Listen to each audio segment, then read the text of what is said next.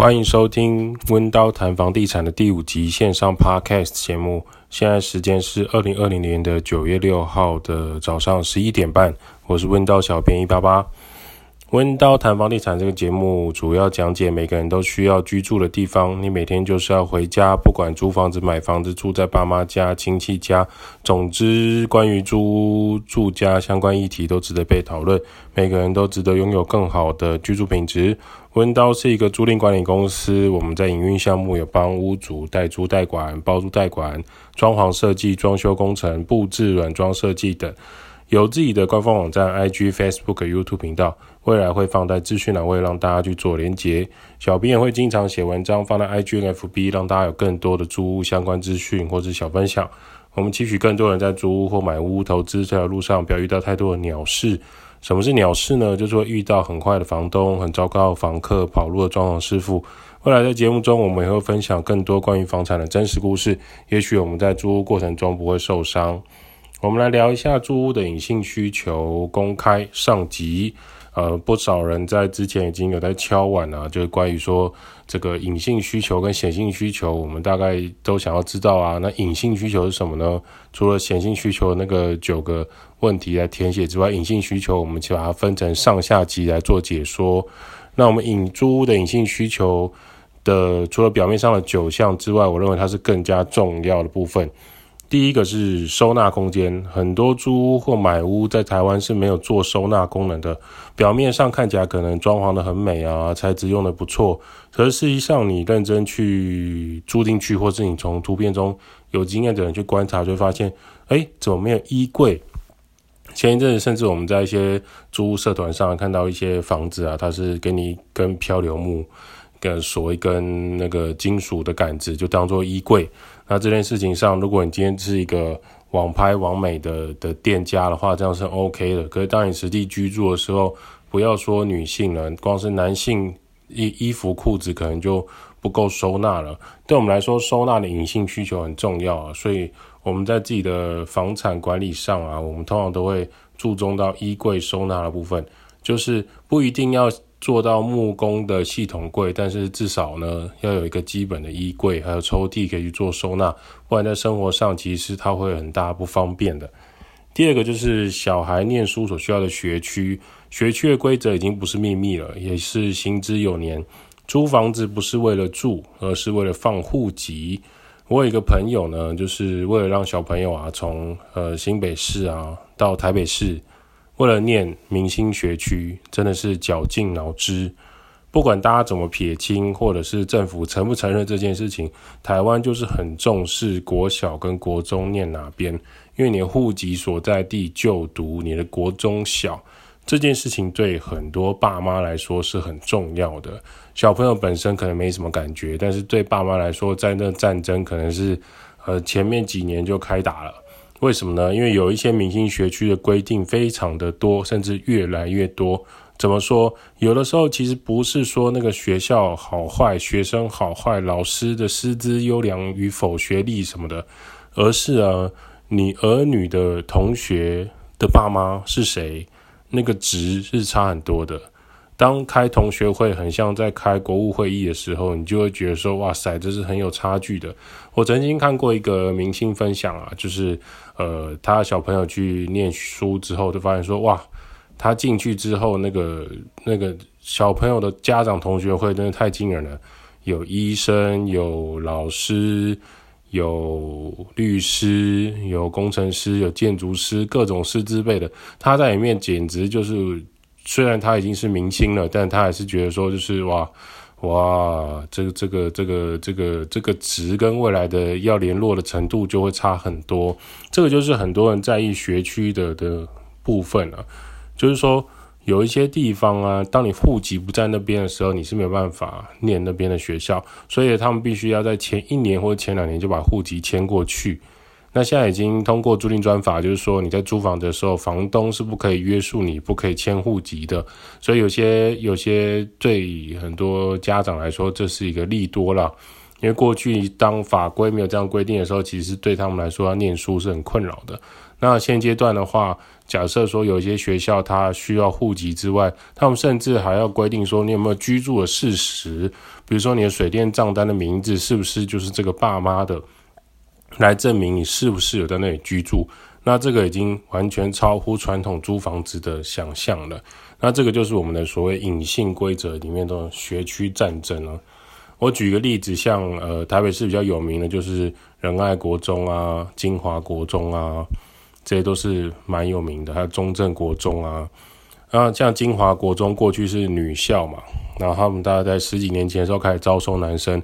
那我们呃一个台湾比较有名的一个艺人黑人，过去他也是台湾篮球的职篮选手陈建州，那他就是第一届金华国中的学生，那当时的金华国中的篮球队就从这里开始发迹。那第二届是我们以前铁竹堂的 Jason 唐志忠，他是金华国中第二届的学生。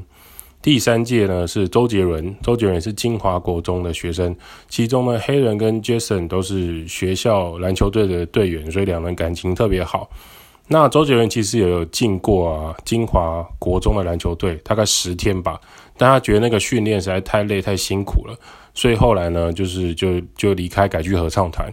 所以他们其实都是那种学长学弟的关系，所以 Jason 跟黑人常会开玩笑说：“还好你当年去了合唱团，很明显你现在的发展跟当年的状态是非常的一致的，这个选择是正确的。”那其实周杰伦后来也有，当他们在出社会都各自在各自领域，呃，有自己的一片天的时候，周杰伦也有跟陈建州说，就是。啊，其实当年在学校是觉得像陈建州这样是很帅的，是很尊敬他的，因为他篮球打得真的不错。这样，那当年的的陈建州有说，就是他他真的很喜欢篮球，所以他训练的金华国中的时候，基本上就是开始带领他进入篮球的领域。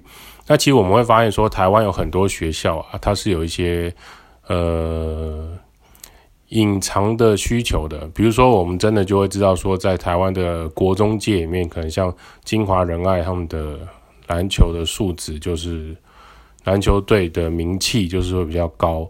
那有一些学校可能就是说，在国中阶段，他们可能的技技能上就会比较强大。像台北市的话，像过去可能有跳绳队啦，或者是其他的乐队啊。你在什么学校就会有什么样的类别跟那个光环标签出来，对你未来的升学来说是很有帮助的。这就是我们讲的学区，学区算是一个隐性的需求，也就是说，它不是表面上看的那么简单，它也不是单纯想要住在哪里或者生活机能，不是的，它是它是有一个真实目的在的。第三个是说，就是有的时候为什么会房东啊，或是管理人员会问说几个人要住？因为很常会遇到说是单人住还是双人住。那有的时候看起来是单人套房，实际上可能是有男女朋友的关系啊，他们可能会有呃刚来签约啊，或者是看屋的时候是一个女性啊，可是住进来之后变成是还有她男朋友啊，或者是友人啊，很常会来这里住啊搭伙啊，那。甚至我们也遇到说，就是签约的时候是男生，就进来住的时候是一对男生跟一个小朋友，然后住在一个单人套房里面。那这就是我所谓的隐性需求，也就是说，如果今天这个这个屋子设定原本设定是一个人住的时候，当他变成是一对夫妻加一个小朋友在住的时候，势必就会觉得空间比较狭窄，不太需不太符合需求的状态。那另外一个就是说，呃，你其他的。住户怎么看待这件事情？那这个就是隐藏的需求。那这真的就是实际上跟前面的带看签约有的时候是没有办法看出来这个迹象的。那第四个是治安，治安这件事情呢，在台湾来说，相对其他国家已经像是非常非常的好。那有时候，比如说我举例，捷运两分钟的房子听起来是很吸引人，可是问题是。讲一个直接不好听的，龙山寺站跟国父纪念馆站有没有差？一定有差。不管你是刻板印象还是有其他的想法，住在双北市的人心知肚明。例如说，你住在三重站跟小巨蛋站有没有差？肯定有差啊。这就是隐性，但是会影响租屋跟买屋的选择。但它可能不是第一显性的选择项目，甚至你在住之前不会察觉的。有些人可能他呃，他以前住在台中，或是他以前住在花莲，那他第一次来台北找到工作，想要找房子住，那后来就是根据预算或是生活区域，想说只要离捷运两分钟而已，应该都没有差吧，所以他就去租了三重站。住了一年两年，他真的是受不了，旁边就是会有很像鞭炮的声音啊，很像会有警察巡逻的声音啊，半夜会有人叫嚣啊，那他可能就搬去小巨蛋站，这都是真实故事。为什么会有站的区域差别？一样都是捷运两分钟，不是吗？所以这件事情跟治安绝对是有很大的关系。虽然台湾的治安相对其他国家比较好，可是台湾的治安还是有分区域的，有一些区域的值。老实说，真的是会有一些落差。那当然，你说三住在三重有没有比较好的区域？有没有附近的人就是比较比较和平一点，比较 peace 一点？当然有。那你说小巨蛋站肯定就会比较好嘛？也不见得。如果你在小巨蛋站面马路，你可能晚上还是会听到很多改装车啊，或者是他就是开超跑出来走走啊。那这样的情况下，它跟治安就是会有一定的关系。那治安也是一种隐性的需求，它不是显性的，而且你不是一下子就可以看得出来的。那接下来有些东西，因为实在是比较多，我们就把它放在下集来讲。比如说运动的区域啊，房东的区域啊，主管人员的部分啊，管理人员是是可以协助到你啊，风水啊，邻居啊这一块，我们就把它放在下一集的内容里面。那这一集的内容，我们主要就是讲到几个东西是需要大家注意的。租屋的隐性需求、收纳、学区、几个人住、治安，那这就是我们这一集在讲这个隐性需求，大家未来可以去评估，不管你是租房子还是买房子，都很值得注意的一个地方。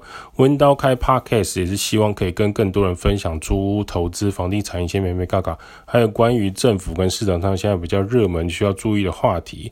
好了。今天的温叨谈房地产就先到这边。如果你有什么想法或是意见，欢迎私讯或是留言，五星吹起来，我们就回答你的问题。温叨小编这边也在下一期节目跟大家讨论租屋相关的事情喽。感谢各位。